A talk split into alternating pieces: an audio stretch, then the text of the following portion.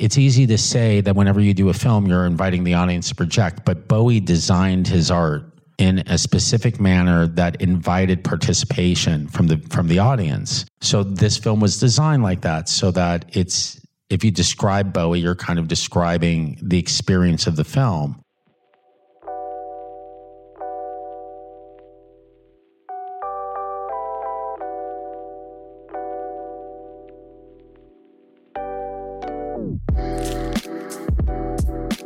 Hello, and welcome back to The Director's Cut, brought to you by the Directors Guild of America.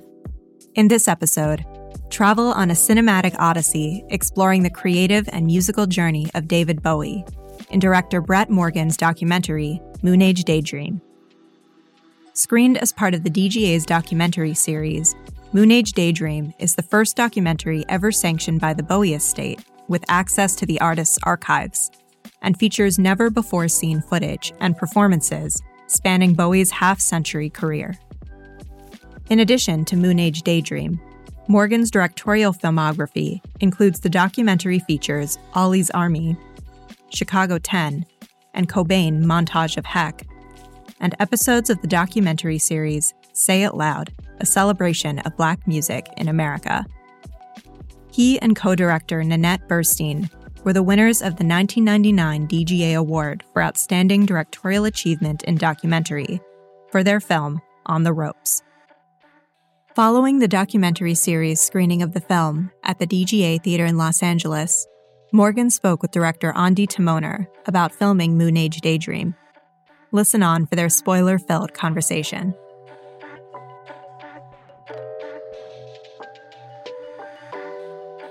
A phenomenal, phenomenal piece of work, my friend. Yeah, another round of applause. Thank you. Yeah, take us. I, I think the best place to start is with your own personal journey. Like, take us on on the ride. So, you how did how did this come into your into your lap, and or did you fight for it? And I think everybody wants to know how this all happened for you and how long the journey was through COVID and all of that. Yeah. Well, it started in uh, 2007. I met with David to discuss collaborating on a hybrid nonfiction project. At the time, he was in retirement, so the project didn't move forward. And uh, I did a movie called Montage of Heck about Kurt Cobain. Thank you. Um, and when it was finishing, I was looking for different avenues to explore music in film. And I came up with an idea called the IMAX Music Experience. And the idea was that I wanted to take over all the IMAX science museums at night because they are basically some of the best real estate in cinema and they're shut down at they're dark at six o'clock. So I had this idea to do like the Beatles at six, Zeppelin at seven, you know, Jay Z at eight, and it would be these 40 minute kind of sight and sound experiences, non-linear, non-narrative, each one different from the next. And I was going down the road with the Beatles on that, and Bowie passed away.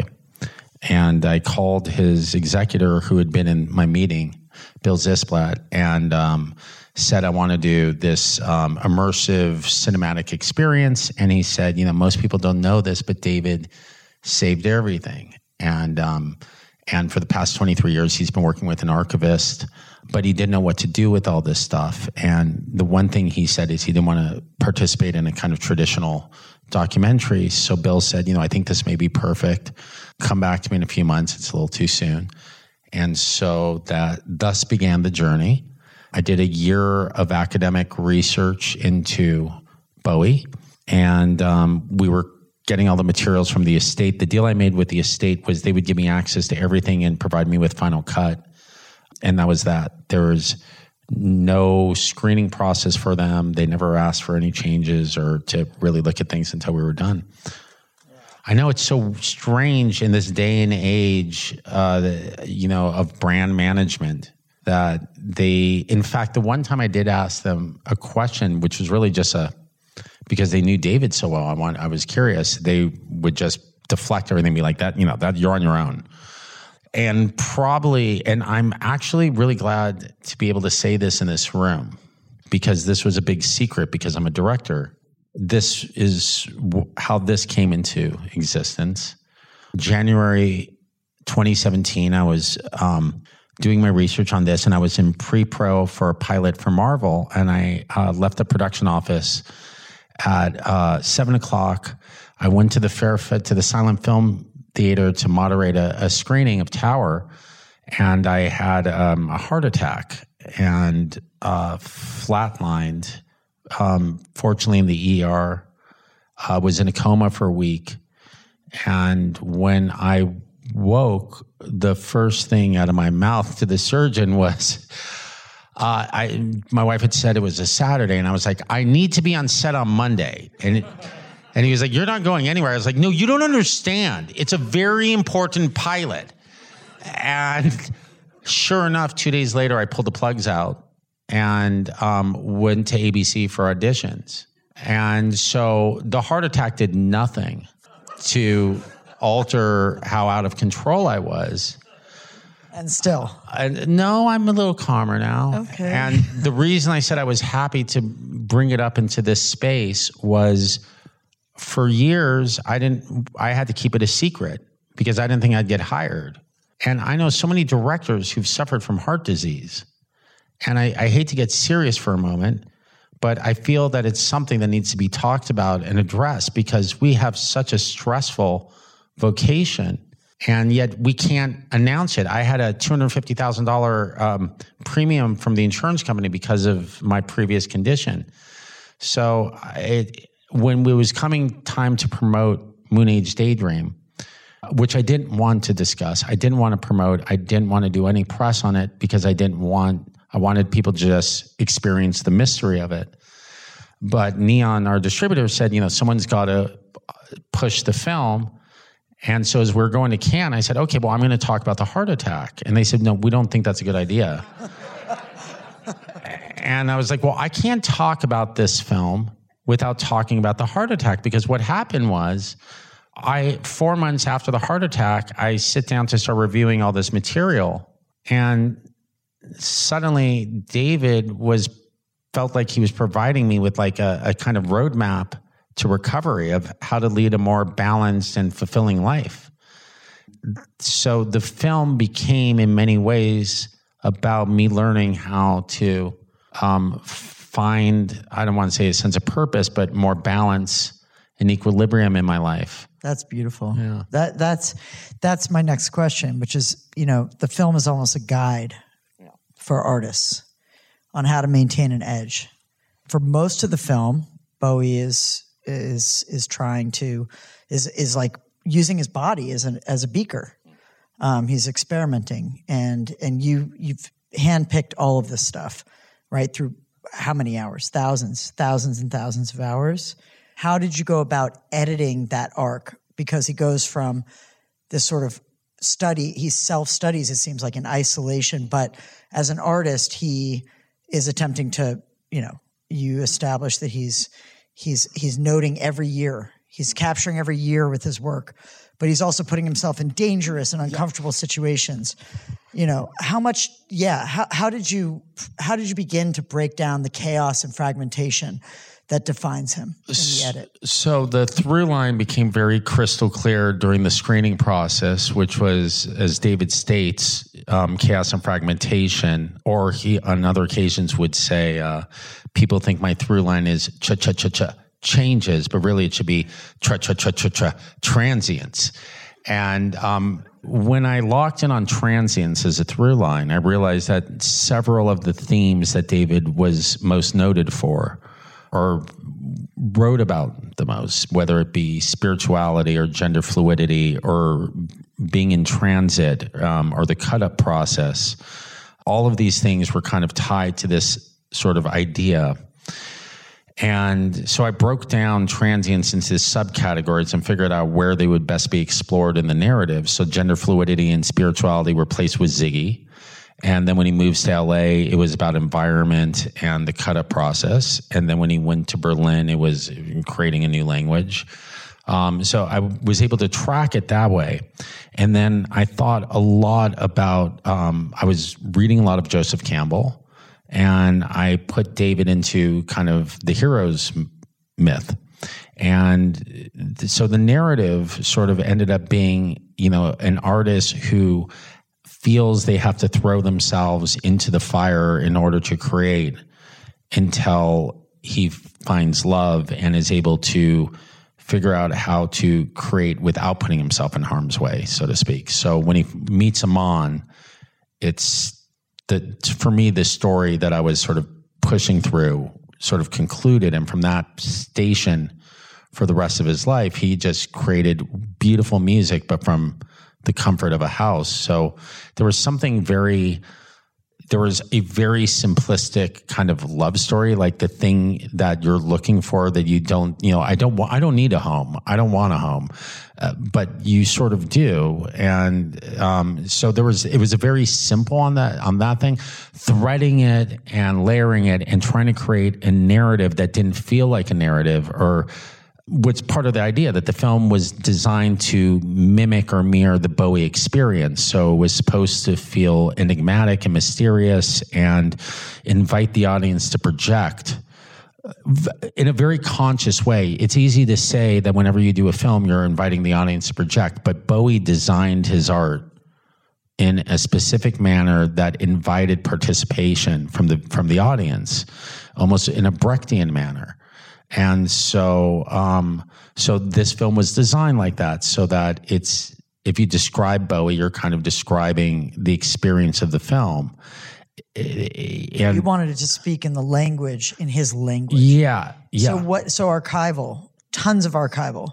Tell tell me about some of the tropes in the film that started to emerge for you escalators and well that some was of the images that you just you you you came towards and what they stood for mm-hmm. for you. Well, so all of the art and film clips that you've seen in the film were referenced by Bowie at some point in his life as a source of inspiration.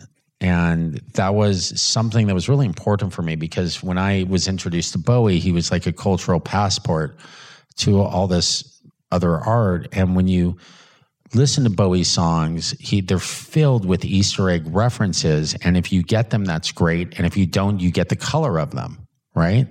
So I decided that that would be part of my vocabulary. And it was also, I wanted the film, this is going to sound a little weird.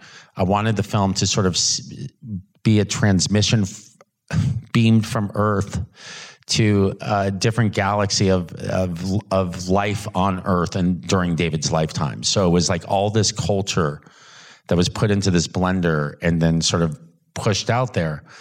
And so it became very freeform in terms of, and I was employing David's methodologies and techniques for creating. I wasn't doing the cut up because I wasn't working on a flatbed, but I was employing Dziga Vertov's Man with the Movie Camera, sort of pure Eisensteinian montage and um, and trying how? Sorry. A plus b equals c taking two shots that have totally disparate ideas or contexts rubbing them next to each other and creating some new meaning out of the third of which that third meaning is all, all is open to interpretation. Uh, it was and you know it's a, it was it was learning how to embrace mistakes learning that you know i would throw something on and go like hey you know what? I that you know that that works just fine. It's like going shopping for clothes and putting on the first suit and being like, yeah, that works. I'm good. Um, but that wasn't easy because I like I think a lot of directors fancied myself on being a perfectionist, you know, and everything I've ever done up to this point was about that. And then David, perfectly imperfect. Yeah, yeah, yeah. There no, there's no mistakes, just happy accidents, and so that's real. And those oblique strategies became a very real way to get out of the comfort zone. To uh, so so understanding that language with the reference points was really critical to the fabric, as was this understanding that it was all performative that it was not a film about David Jones. It was a film about Bowie in quotations. And as such, all images of David that are in the film are performed, which again does not make them less honest or truthful or authentic. But what it does is it takes a shot from Man Who Fell to Earth, and I employed it as a document of David Bowie in that moment of time as opposed to David Bowie playing the role of Thomas Newton in The Man Who Fell to Earth. And so that became part of the visual vocabulary of the film as well. So all of those elements all were, and again, in a pure Bowie way, it's not putting a, a chyron on the film clip. And if you get the reference, that's great. And if you don't get the reference, that's great. And if you understand that they're all part of David's uh, vocabulary, that's great. And if you don't, that's great. It's it's like designing, you know, the surface and the subtext. You know, you build the subtext assuming no one's going to pick up on it. And so, if nothing else, they're just you know have this sublime kaleidoscopic experience. But overall, we we glean that this is a man who is feels emotionally void, feels that he is. You've you've managed to put in some very important information about his brother and about what he's hiding from and what he's running from and his identity. You know, there's there's that built in where he feels that he's covering. And all of these versions of Bowie that we're seeing are yeah, man fell to earth, Ziggy Stardust, and and this facade and this facade because we're supposed to not realize that he has no emotions, when actually, and then this massive arc, and all of a sudden, this person who is declared for three quarters of the film that he has no emotional anything core, suddenly is all emotion and love for the world and love for Iman. You know, it's a huge transformation. And I'm just wondering, like, was that a discovery for you? It must have been at some point where you realized, oh my God, what a profound journey this person has been on. And well, I I viewed it a little differently. The I think that he had an appreciation for life that oh. few of us, but from a very early age, it wasn't evolved. It didn't evolve. There was um, a song in the movie that crescendos the first a very long first half um, called Cygnet Committee. And um, in Cygnet Committee, he sings out, I want to live, I want to live, I want to live.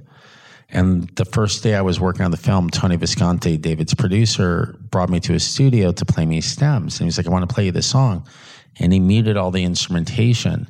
And David was sobbing uncontrollably as he was singing, I want to live, I want to live, I want to live. And there were two things that really came to me from that. One was that his commitment to his role, if you will. Um, but more importantly, here's a man who's at the very beginning of his life, at the very beginning of his journey, who's singing like someone on their last day on earth with an appreciation for the brevity of life. And so that became really important in understanding the character that I was depicting. That that was not something, as he says in the film, which is I believe is somewhat contradictory um, when he says. Uh, the moment you've lived more days than you have in front of you is the moment you can really start to appreciate life. That's actually not true. I mean, that was true for me when I heard that from David, and I was like, "Oh, that's an interesting way of putting it." Um, but he had he understood from the beginning how precious it was. And so he set about, as he said, trying to have the most adventurous life of anyone he'd ever known. And I think he kind of did it. And he definitely did. He did. And and he, Ondi, it's so um well what I've come to appreciate more now that it's done and I'm sort of have to talk about it is this idea that if we think of the cultural landscape over the, our lifetimes in the last um, i'm not going to drag you into it yeah.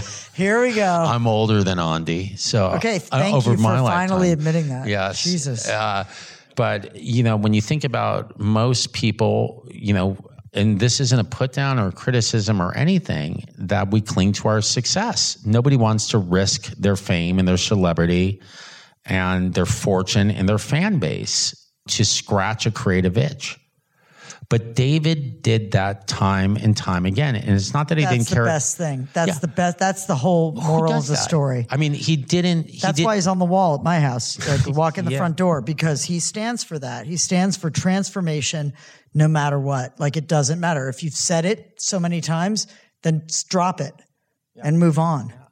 And you you put that in. It, it's like all over the movie, and it's a manifesto. I think for generations to come. Honestly, you deserve a round of applause for that. Honestly, if we can do that, yeah, truly.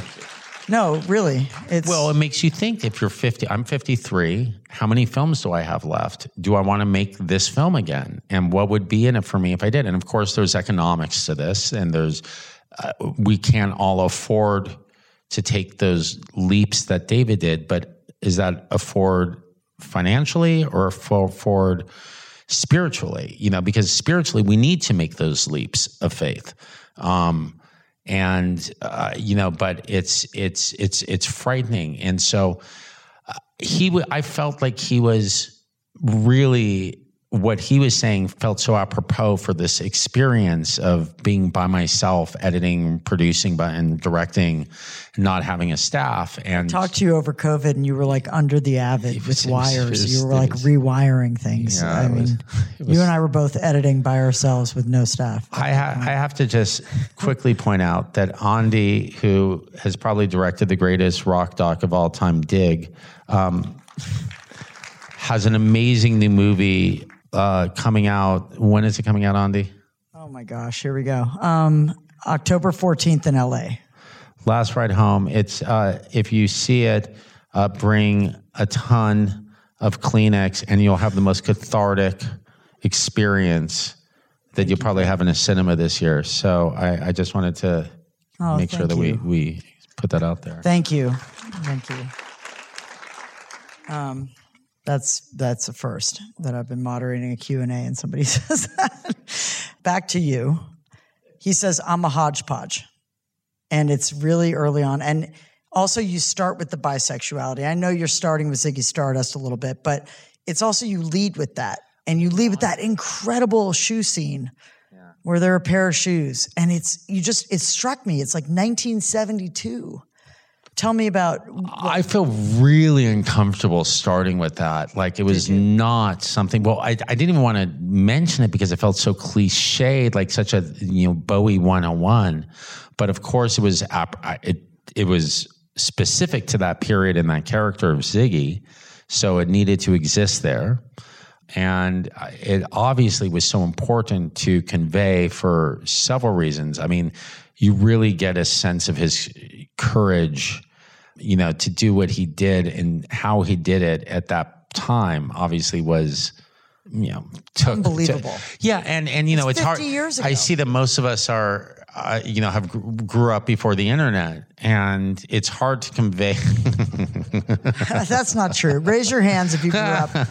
Uh, You're assuming that they're like us. it's hard it's hard to convey to people who grew up since the internet how critical it was to have someone like bowie as a flag bearer when we were entering puberty. And there was nobody that was waving that flag. And so now, now obviously there's a lot of other reference points, but back then, I mean, he was, it was like a lifesaver, you know? I mean, it was, um, so yeah. And when the internet came, he started giving internet email addresses to everyone. So I was Ondi at davidbowie.com. That's so rad. Literally, that was my email. I was so happy about it. It was great. he was on the front edge of everything. He was. Always. Well, you know what? What you know what is? Uh, he writes about how he was writing the 20th century, 21st century in 1971. Uh, the first Bono saw the film and wrote to me the next day and said, "I feel like there's a lot of stuff stylistically that's similar to the Zoo TV tour that we did." And I said, I wrote him back and I said, you know when Zoo TV came out, I think it was 91, if it was being billed as incredibly futuristic and um, a lot of chaos and fragmentation in the days before the internet. And I, I said to him something I think is so true of David. I said, you know, I think at that time, like David, you weren't predicting the future. You were just sensitive to transmissions and frequencies that had already arrived, but the rest of us couldn't see and pick up on yet. And so David says at some point in the film that he views himself almost like a cultural anthropologist, time stamping each day, not tomorrow, not yesterday, but that moment. And I, I do think that's very true that as artists, we are probably better at writing history unconsciously than historians who are doing a fact-based history and i think low bowie's album that he did in 76 is as good of a the story of civilization in that moment of time as anything you're going to find um, so I think that, that you know Bowie had a gift. It wasn't he wasn't a futurist. He, he can pick up on that chaos and fragmentation. And and I think of him as like a bamboo that most of us go through life and are rigid to change and hostile to change, and so you snap. And Bowie just kind of knew how to f- surf the chaos. And having watched every frame in existence of him, this was the most balanced person. I, I mean, you just like there was not a moment where the veil came down or That is- anything. that is a key. That's the key to being an artist. I mean, the key to being an artist is surfing the change, or to being a human and being happy in this world is accepting change and embracing change because it's it's constant. But um, for you, uh, you know, your experience. I mean, we're talking about how much how much footage? Uh, it took two years to screen through all the footage. It's been a seven year journey since um, it was conceived. We ran out of money on year three. Um, and that's why I had to edit uh, myself. Uh, and it, Which it you did a great job. well, it helps that I'm not. Yes, thank you. did. You did a fantastic job. And then you tapped Tony Visconti, his original. Like, tell well, us no, about the music. Paul Massey is the mixer. Paul, Paul, if anyone's had the pleasure to work with Paul, it's like working with Vittorio Storaro, or I mean, he is an absolute master wizard, and it was a really interesting challenge for him as well as me because when you're mixing film, the orientation is always to the front, you know, and so you you add supplementary supports to the surrounds and to the Atmos, but you know the, you're mixing a board and you're facing up here for a reason. And I kept saying to Paul, the whole purpose of this uh, production was to bring the music into not just the music but the design elements into the room so that you were constantly swirling around you Eh, you know, it's like the THX logo. You go to a movie and the THX logo comes on, you're like, oh, this is going to be rad. And then it all goes away. And then the rest of the movie, it's like there's dialogue in the center track. And you're like, why, why did you bait me with that thing? we just have that continuing. Yeah. well, and I, that, I kept saying to him, I want the whole movie to be the THX logo, and and so it was a big tug of war with, and and I will say that if left to my own, this film outside of a room like this would have been a total disaster because Paul kept coming back and going, this may work here at the Fox stage, but soon as you get out of here, it's going to fall apart. So we found this nice balance. We did um, discrete mixes for 12.0 IMAX, 5.0 IMAX. We did Dolby Atmos. Paul kept thinking we were going to do these fold downs, and they never worked. Um, so we, so we ended up not remixing from scratch, but the from the Dolby Atmos to the 7.1 was four or five days of solid mixing to get it set up for it. So it was it was really kind of adventurous, I think, for all of us. And I, there weren't a lot of department heads on this film, but the three of us that there were, I think we all is Stefan Nadelman who did the animation. You have a habit of running back and forth and dancing, right? Like, so probably they knew that it was good when you would just dance to it. I don't know what you're talking about, This place, though, I bet you all heard that mix, right? You heard it tonight? Because I wasn't in the room, but I this theater is amazing. The new sound system is amazing in here. So It is. We were. I was Yeah. trying to figure out if it was going to be too loud in here tonight. I heard you turned it up No, we turned it down a little at bit tech actually in at here. the tech check. no, no, no. We turned it down to six seven. I think we had it or six six. Uh, it's a tough one. You know, I coming back from a lot of film festivals, and um, and I would often look out at the audience and see a lot of patrons, and try to decide if I was going to play it for them or play it for my own ears. And it's like, no, I got to play it loud. It's it's. It, No, you don't hear the sub if you go beneath six four or something. So Did, how was it? How did it emerge differently then? I mean, um, um, I do want to say though, before we leave, well, I want to ask this question, but before we leave music, what songs? Why the songs you particularly chose? Were they to themes that emerged, or were they to your childhood No. favorites? Or yeah, and then yeah, tell it's so funny now that the film's out in the world and I get these questions on social media as if the song list is just my personal like favorite Bowie songs. Like I'm like well, there's some, there's some, you know, there's some obscure ones in they there. were the way this good. playlist was created Yeah. was once I established the themes of the film, Yeah. I decided to play a game. And the game was pick three songs from each album that relate back to the themes of transience. And that way I was not picking necessarily my favorite songs or songs from one period, but I was spreading it out. I took that list, sort of mashed it up and curated it into the jukebox musical and used that as the foundation. Now, that's all subtext. So the song Width of a Circle or Free Cloud, you know, my reason for choosing them is not overt. But like all art, you know, I think, and this is to me the value of subtext is if I know why they're there, it will, if you can't pick it up, at least it should feel cohesive. That there's it it doesn't feel like a random act, whether you're cognizant of why or not. So there was very deliberate for I think nearly every track, and there might have been one that I slipped in that kind of okay that doesn't really relate back, but um, but they were all very specific to ideas of spirituality or, or these various other motifs. And and for you, how do you emerge differently? How is this? This is in a way a dream for you, I think. Dream. Um, yeah. Tell us about what this means to you at this point. Well, there's several layers to that. One, um, I wouldn't recommend this at home. I, I, I, think it was making a film without a producer was uh, and an without an editor was not a good idea. I, I was one of those directors who's here. like, I don't need any, I don't need you guys taking credit for all my work. Just fuck off. I fired two producers at the beginning of the film because they were trying, they wanted to go like, Wait, I just met a producer of yours on this film. Did you fire? You no, no. The, there were two we that are there nameless two are, that who wanted to share the same. They were like, "Let's split the fee three ways," and I was like, "Wait, what? You guys are like not going to be doing anything?" And I was like, "No, goodbye. We're good."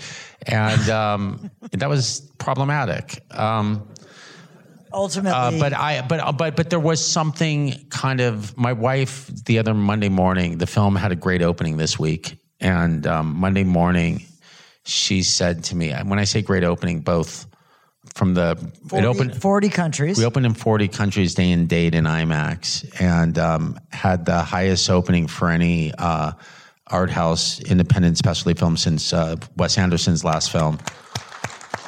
And thank you. By uh, by this Friday, we will be the highest grossing nonfiction film released since the pandemic started, and I think since Free Solo. Um, and so we were watching the audience response from all over the world, and it was mind blowing that people were accepting it it's not a musical biography, and they took it as an experience. And Deborah and I were so moved by the response, and she she said to me Monday morning. She was this is my wife Deborah, my executive producer, also a brilliant director. Um, hasn't been fired. And, yeah, hasn't been fired. And she said to me, she teared up Monday morning, and she said, "You know, I feel like you were dropped in this pit seven years ago. And she was at the top going, You can do it. You can do it. And watch me try to crawl my way out of this hole, which it really felt like we weren't going to get out. And so to come out of it and see that people are embracing the film is so rewarding. To be able to bring nonfiction to IMAX theaters across the globe. And not just uh, nonfiction. I mean, you brought a film about, and you bought you brought a biopic, but that's not a biopic. It's an avant garde. It's an art piece. You know, it's it's nonlinear, uh, but it's, it's a hallucination. Uh, it's psychedelic. It is nonfiction. It's the, but it's you know what I'm saying. Like it's also challenging people beyond that. This is true, but beyond just their ideas of narrative. But and, just the idea of bringing documentaries and having them, you know, we have a, we're at the Chinese all week, and I was there earlier tonight. There was a woman who was there for a seventh screening. And I don't think she ever saw a documentary in a movie theater before. And that's really exciting to be able to participate in that sort of experience. So I think we have to wrap it up. But I will say in conclusion, um, we are expanding to uh, 570 screens in the US on Friday. Oh, no, 760 screens in the US, 520 in the UK. Um, I'm like, what the hell are you guys doing for like on 40 screens in LA alone? Um, so not to be a Willy Loman, but if you like the film, please tell your friends. Uh, we could use all the help and support that we can get. And I just have to say, I haven't been um, uh, these type of movies, and I have to say this because we're in the Directors Guild. Yes, we are.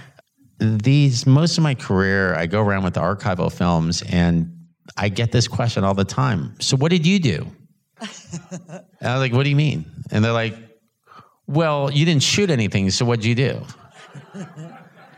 and there's this tremendous fallacy that archival filmmaking is somehow easier than verite.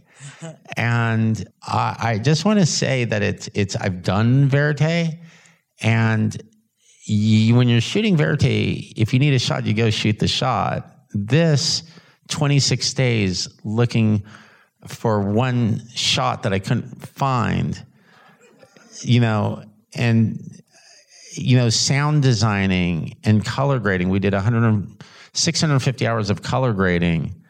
And um, Paul and I mixed in sound design for 16 months. And every session was supervised. There was not, company three kept trying to do unsupervised color. And I'm like, we're writing the film now. What do you, we you can't be unsupervised. We're painting. And so I, I think that you know, if I just edited and walked away from it. But these the the films to me are just the, the when the form is the content, they they they don't come into existence until you're finished the mix. That's the first time I actually be like, oh, that's what it is. And the as we're cutting, as I'm cutting it, the and the pacing, I'm in the back of my mind knowing what I'm intending to do with color and how that's going to impact the energy of the film. And so there's, I, I just find that there's so much more work that is required in this sort of feeling where you're trying to create in a, these sort of experiences and um, and it is directing it's it's very it's, intense, it's it's yeah. it's very i mean i've done scripted and i've done this and this is far more hands on to me as a director than anything else. I've As a done. director editor, one director editor to another. Yeah. Last question. yeah, I just made a verite film that you Yeah. shouted out. Yes, which is amazing. I just also made an archival film, and I totally appreciate Yeah, what you just said. Incredible work. Yeah. really Thanks, incredible work. Yeah. Um, but do you feel that your job, in a way, is finding what the film wants to be? Like the film is bigger than you, and you, it's coming through you. At a certain point in the process, as an editor, as a director editor, do you ever get to that point when you're editing where it's like it's coming through you and it's what it wants to be, and it's up to you to find it? no, I, I don't. I, I find it before I get to the edit room. I may have difficulty finding shot to shot, but I know in nonfiction there's a lot of conversation about finding it in the edit, and I have become know. so self conscious hmm.